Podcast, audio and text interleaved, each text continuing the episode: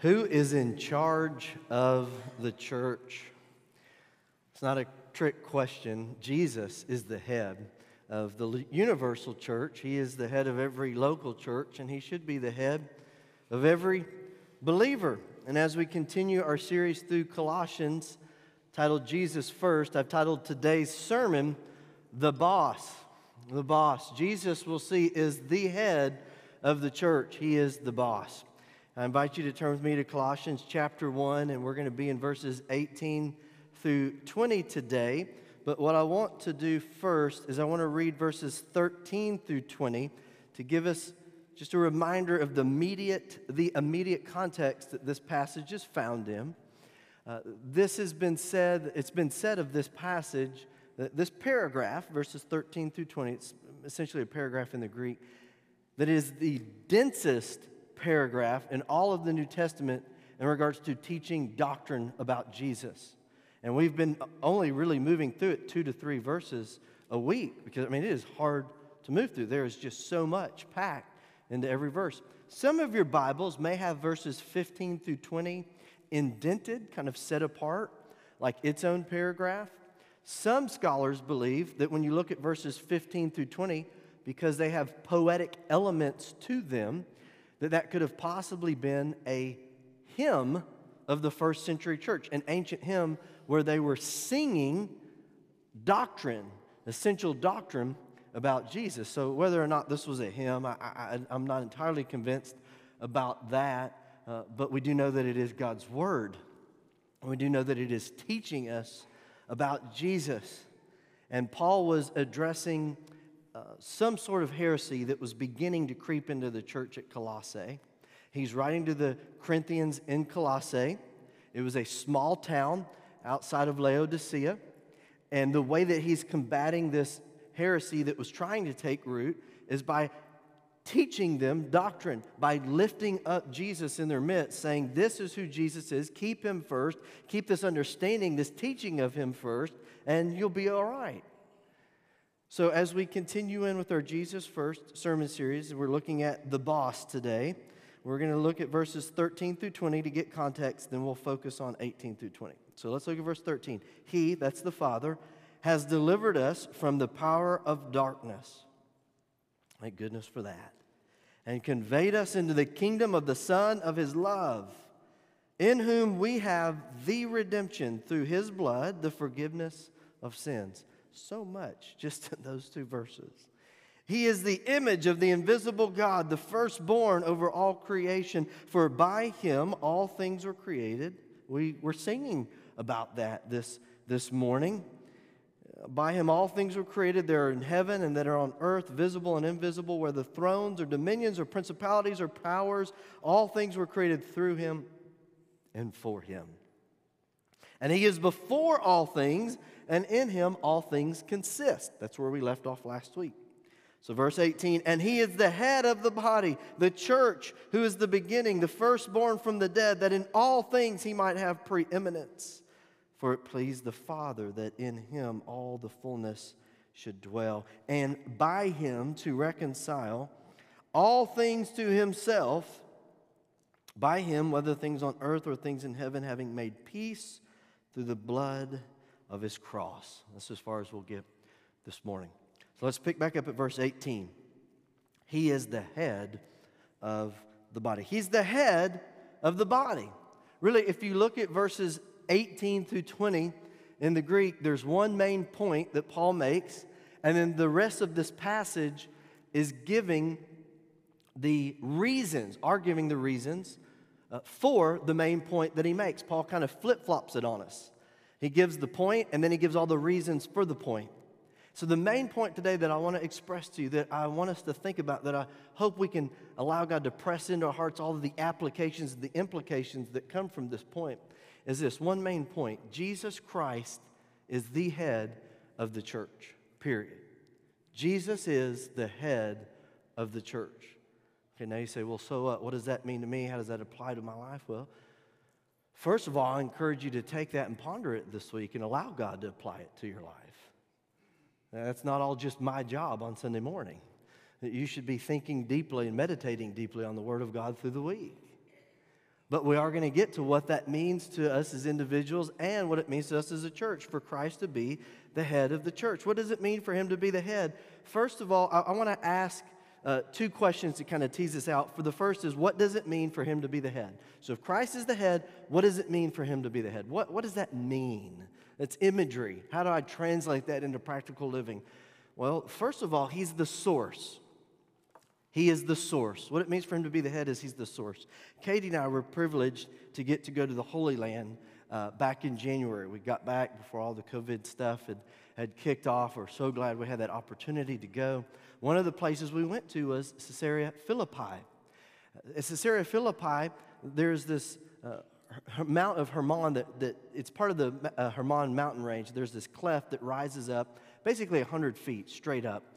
And in it, uh, were carved places where the ancients would worship false gods. So uh, there'd be a kind of a, a, hole carved into the rock side there, and there'd be idols placed, and that's where they'd worship. And there's a cave there, the cave of Pan, where they would throw offerings in, as they worship the, the god Pan.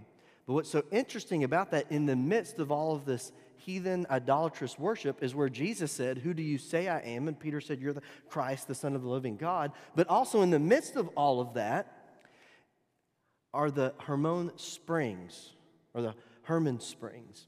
And those springs, it's natural water that's coming up out of that rock.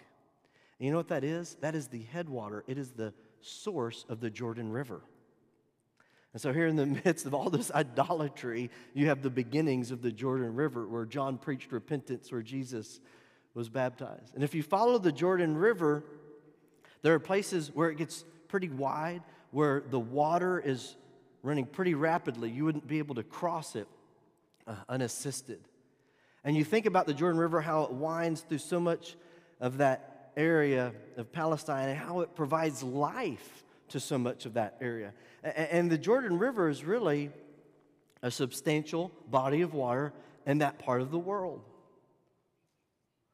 But if you did not have the springs of Hermon, you would not have the Jordan River. The church does not exist apart from the head, who is Jesus Christ. There is no church apart from Jesus. There are places that are called churches that are more just about maybe promoting the arts or some type of activism or some type of social club or some type of religion where if you do certain things you feel better about yourself, at least better than other people. There are places that call themselves a church, but when you really look at it, they're not following the head. And if you're not tied to Christ, you're not a church. Jesus is the head of the church. He is the source from which the church comes. So, first of all, what it means for him to be the head is he's the source. So, we must ask ourselves Am I tied into the source? You know, Jesus has been attacked for thousands of years, but he still remains, he still stands, and he is the source of the church. But the second thing that it means is it speaks of his status. For Jesus to be the head of the church, it also speaks of his status. In other words, he's the boss. He directs the body, it's His body. And what this does is it goes against the pride of life. You see, if Jesus is boss, that means we're not. If He's the head, that means we're not. And I think if we're honest, we struggle with that at times more than we would want to admit. The Apostle Peter did. In the book of Acts, Acts chapter 10, in fact, Peter really struggled with this. Now, if you go back to Acts chapter 2, you get a different picture of Peter. In Acts chapter 2, the Holy Spirit falls. Peter receives the gift of the Holy Spirit. Uh, the crowd is charging uh, those early disciples that had received the Holy Spirit with being drunk. And Peter says, We're not drunk. This is that which was spoken of. And that right there, by the way, is the essence of preaching to say, This is that. To take God's word and to say, This is what's happening. This is what God is doing. This is that. And Peter took the Old Testament and he said, This is what's happening. God has fulfilled what he promised.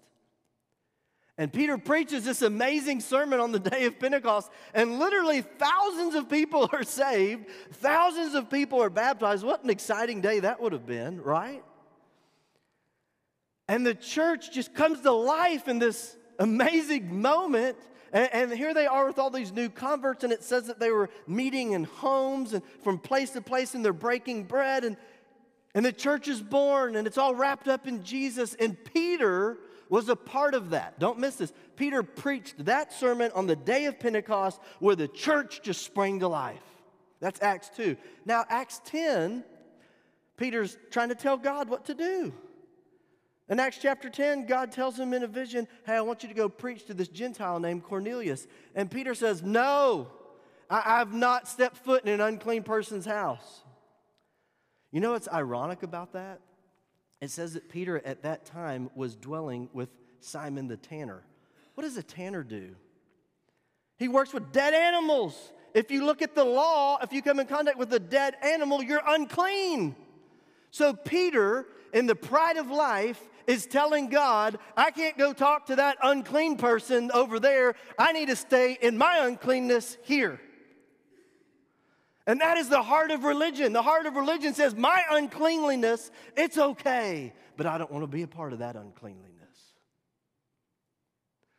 And God had to take Peter, who had preached that amazing sermon, and say, Peter, you are not following me.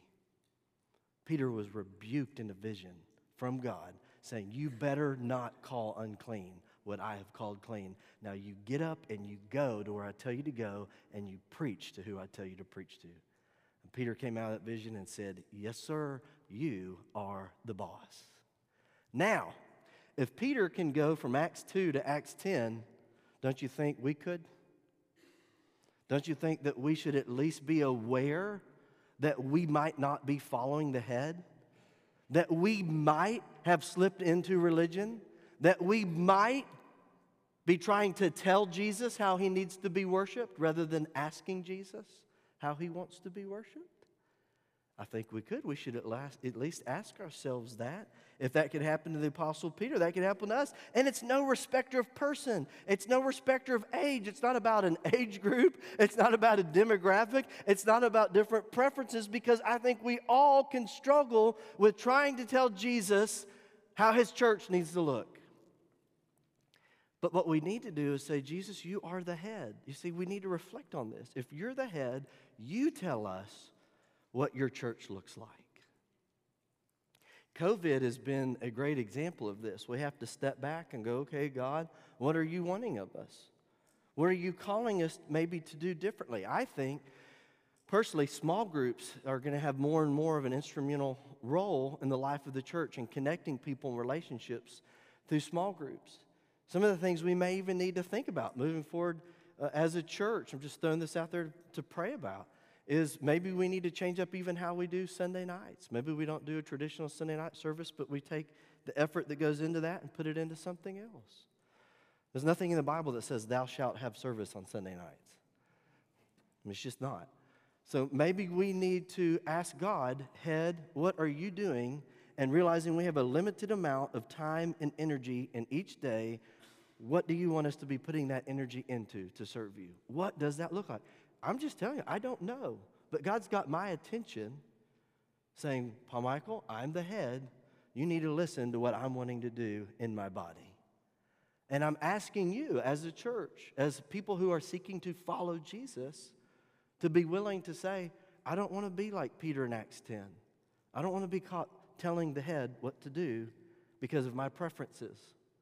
Lord Jesus, you're the head. You show me what it looks like to follow you. So he is the source of the church, and it speaks to his status in the church. He is the boss. We must seek to follow him. But as Jesus Christ is the head of the church, we talked about what it means for him to be the head, but why is he the head? And that's really what the rest of these verses talk about. Paul kind of flip flops it on us. He gives us his point, then he gives us his reasoning behind it in these verses. So, why is Jesus the head? Out of all the people, out of the Father, the Son, and the Spirit, out of anybody that you could have picked, why is Jesus the head of the church? Well, that's the rest of our passage today. So, let's look at beginning again at verse 18. Let's pick back up there. He is the head of the body, the church. That's the main point. Now, why? Why is Jesus the head of the church? Well, because he is the beginning the firstborn from the dead, that in all things he might have preeminence. He is the first one to rise from the dead, never to die again. He has the power of an indestructible life, and any life that we have is because he lives. If Christ ceases to be, then we no longer have everlasting life. And so he is first place, he is the head because any life that we have, any life that we have together as a church is wrapped up in him. It's tied up in him. It is inseparably linked to Jesus Christ. In fact, what Paul does to make this clear is he uses a word here in verse 18 that is not found anywhere else in the New Testament. The word that we translate as preeminence. Some of your Bibles, I think the NIV translated it as supremacy. It has to do with first place. Paul is trying to help us to understand the exalted position of Christ, that Christ is the head, that Christ is the boss. And so what he does is words are failing him to describe just how exalted Christ should be in the life of the church. So he reaches over to Koine Greek, grabbing a word that's used nowhere else in the New Testament, just to try to help us to understand the exalted nature of Jesus Christ. That Christ is the head. He is exalted over all. He is first place. And the first reason is why is he the head? Because he's risen from the dead.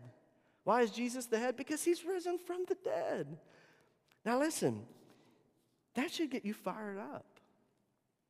You are serving a Lord and a Savior who has defeated death, hell, and the grave. That's your boss. He has defeated all of your enemies.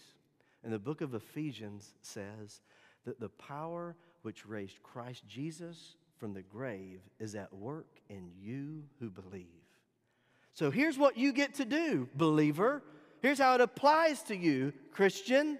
If Christ is the head, he is the head. Why? He is the head because he's risen from the grave. He has defeated death, hell, and the grave. So you get to, as a believer, say, My boss, my head, the main man that is in charge, the one that I follow has defeated death, hell, and the grave. So as I follow him, there is no enemy that can prevail against me. As I follow Jesus, I am not only walking in the victory that he has already accomplished, but the power of that victory, my God tells me in his word, is at work in me. It doesn't apply much more than that, does it? That the power that raised Jesus from the grave is at work in us? See, there's the hope. There's the hope to the parents of the wayward child. There's the hope to the marriage that is struggling. There's the hope to the heart that is grieving who has lost a spouse. There is the hope when the medical diagnosis isn't what you want it to be. The hope is that the power of God that raised my Savior from the dead is at work in me. Jesus is the boss, and what he is leading me into as my boss is victory. There's no other option. He only knows how to lead into victory. And it's already been won, it's already been accomplished. He's done it. It's sure. I can count on it. But the second thing that we see is in verse 19. Why is Jesus the head? It says, It pleased the Father that in him all the fullness should dwell. What a great verse. Would it please you to give your son for someone else? That's a tough question, isn't it? You know, we're coming up next weekend, 4th of July, and we'll talk about that a little bit more, those that uh, died for freedoms we enjoy. But the Bible says, don't miss this, it pleased the Father. I have a hard time understanding that. It was God's good pleasure. It was my Father. I can trust a Father like that. I can trust a Father that loves me so much, He gave His very best that I might be forgiven of my sins, draw near to Him that I might know Him. That's a Father I can trust. It pleased the Father that in Him, in Christ, all the fullness should dwell. Now, don't be mistaken to think that the fullness of God came to dwell in Jesus. No, Jesus has always been God, He will always be God. What it's saying is that the God that shook the mountains, the God that told Moses, Son, you can't handle my glory, He was pleased, all that He is as God was pleased to be wrapped in flesh and to be veiled to an extent that God in his fullness could walk among us and we were not consumed by his presence. It pleased the Father to do that.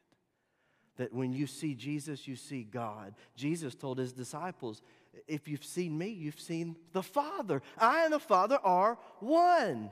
Jesus did not become God, He's always been God. And in the grace of God, the glory of God was veiled that it might not consume us in His wrath, but that the mercy of God might overtake us as the blood of God was shed on a cross that was made by a tree from the hand of God, that the people of God might be saved.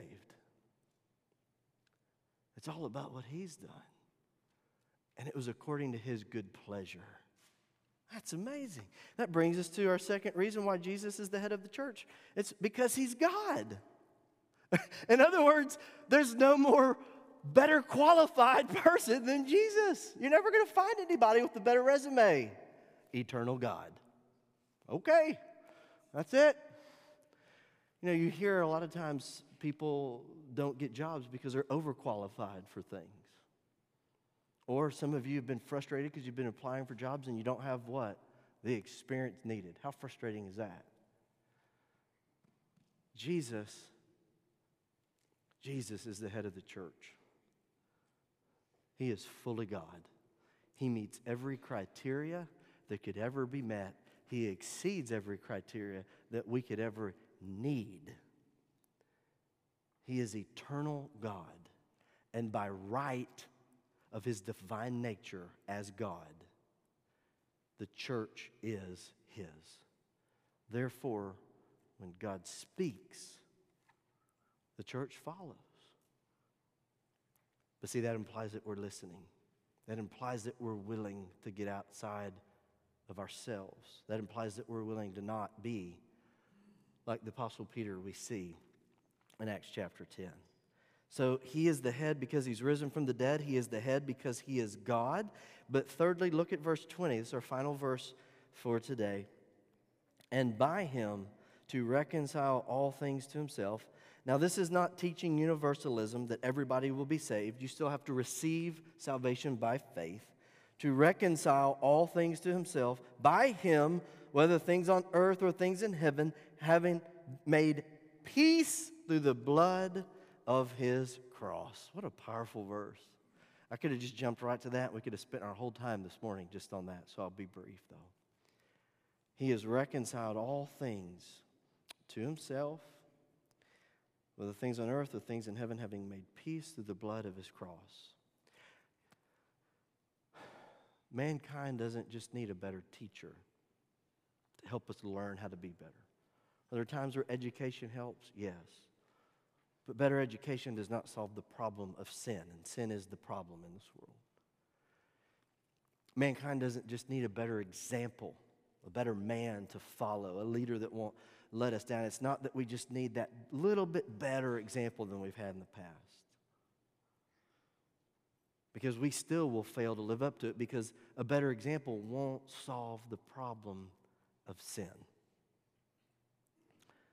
What do we need? We need a Savior to die and shed his blood. That through the blood of his cross, we might be reconciled to God and that we might have peace with our God. You see, we need a Savior. And that's what God has provided in Jesus Christ. And that's the third reason why he's head of the church. The third reason is because of his cross. No one else has purchased you with his blood. You have been redeemed by the blood of God. And you're not going to like this next statement. It is his right to tell you what to do. And if you don't like that, that's the pride of life.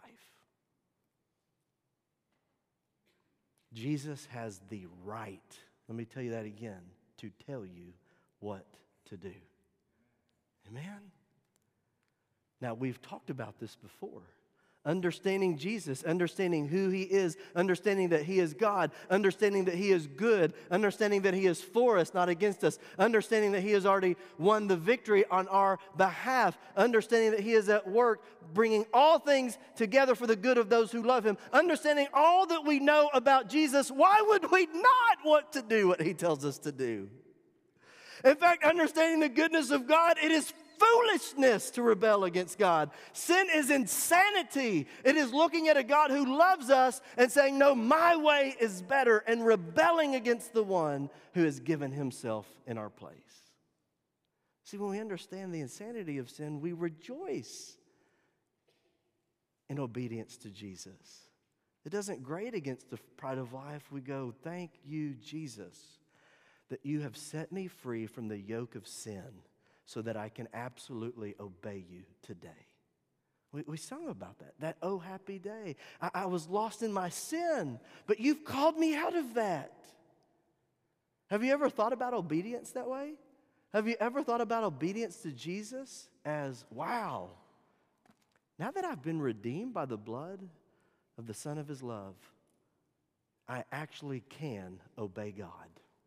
I actually can please God. I actually can walk with Him at peace. Wow! That's a lot different than going, I'm not going to do it. Mm-mm.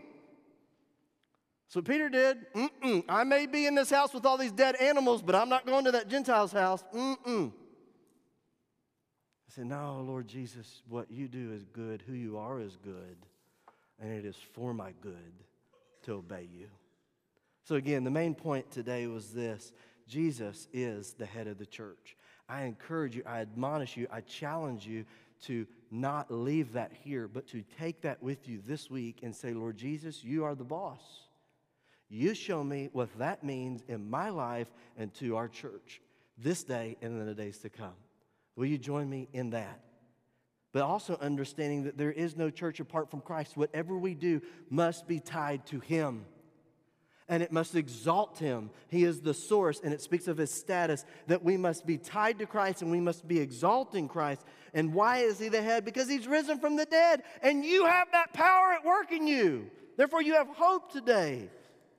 He is God. There is no one better qualified for us to follow. There is no one better qualified to direct his church. And lastly, because of his cross, he loves you. He loves you. He's given himself for you. And if you are a child of God, you are dearly loved.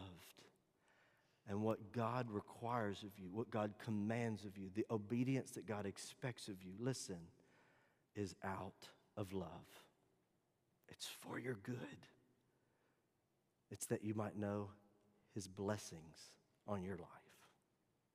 And what is the greater blessing than knowing his presence? More and more, pressing deeper and deeper into Him. As we get ready to close our service this morning, I'm going to ask if Aaron could come and just uh, play quietly in the background. And I want to ask us to uh, close our service with a, with a time of prayer. I'm going to pray for two things. I want to give you an invitation uh, to pray with me about something, and then I want to pray for those that are going to camp. But here's what I, I want to ask you, church. Church, I want to ask you to just say, Lord Jesus, uh, help us to know really what it means for you to be the head of First Baptist Church, Liberty City. What does that really look like? Help us to throw off the ways that we're telling you to do things and let us be open to receiving from you what you want. Can we pray that together? I'm going to ask if we could just bow our head and close our eyes just as a way of focusing. There's nothing extra special or spiritual about bowing your head and closing your eyes in this moment, but just as a way to focus. And can we say together, oh, Lord Jesus, you are the head. Have your way in my life, in my family, in my church. Forgive me for being short sighted. Help me to be open to what you're doing now, to be obedient to you now, to bear the fruit you want now. If there are any of you that here that have never put your faith in Christ as we continue to pray, I want to encourage you. That's where your journey needs to begin to tell God, what you believe in your heart? Do you believe that Jesus is the Savior that God has provided? If so, the Bible says that whoever calls on the name of the Lord will be saved. It's your morning, it's your time to call out to Him to say, Lord Jesus, I believe you're the Savior the Father provided. I confess my sin, my rebellion. I need you. I need to be saved. Thank you that you've died in my place. You've died for my sin. Thank you that you've risen from the grave. I believe in you. By faith, Lord Jesus, save me. Forgive me of my sin. Fill me with your spirit. Make me a child of God. Do all that your word promises you'll do. Save me now, Lord Jesus. Help me to obey you, to live for you from this day forward. If any of you here have prayed that prayer, I invite you to reach out to me this week and let me follow up with you and talk to you more about what it means to be a believer. But lastly, let's pray for our children's camp as we get ready to close out the service. Children's camp is every year an opportunity for children to put their faith in Jesus Christ. There are camps, there are vacation Bible school, there are D now. Year after year, we see fruit. So, Lord Jesus, we commit this children's camp to you. I thank you for Suzanne and the workers that have put the time into preparing for this. Lord, we pray for a great harvest, not only in our church, but others that will attend. Protect them and keep them. Lord, watch over them, guard their health, bring them back safely, but most of all, speak to those young hearts. Move in our workers' lives. So many times, uh, Lord, I, have seen when you're serving and you're working, and even as you're going as a leader, Lord, sometimes, God, you just get a hold of us even as we serve, and you change us even as we're there to lead. So bless the workers and the leaders and these kids and draw them to yourself, protect them, and bring them back. Thank you, Jesus, that you love us. You are the head. We can take confidence knowing you're in control. We can take heart knowing that you're in control. We can even be at peace knowing that you are in control. And so as we leave here today, we leave rejoicing in Jesus Christ, who is the head of his church. That's in Jesus' name we pray.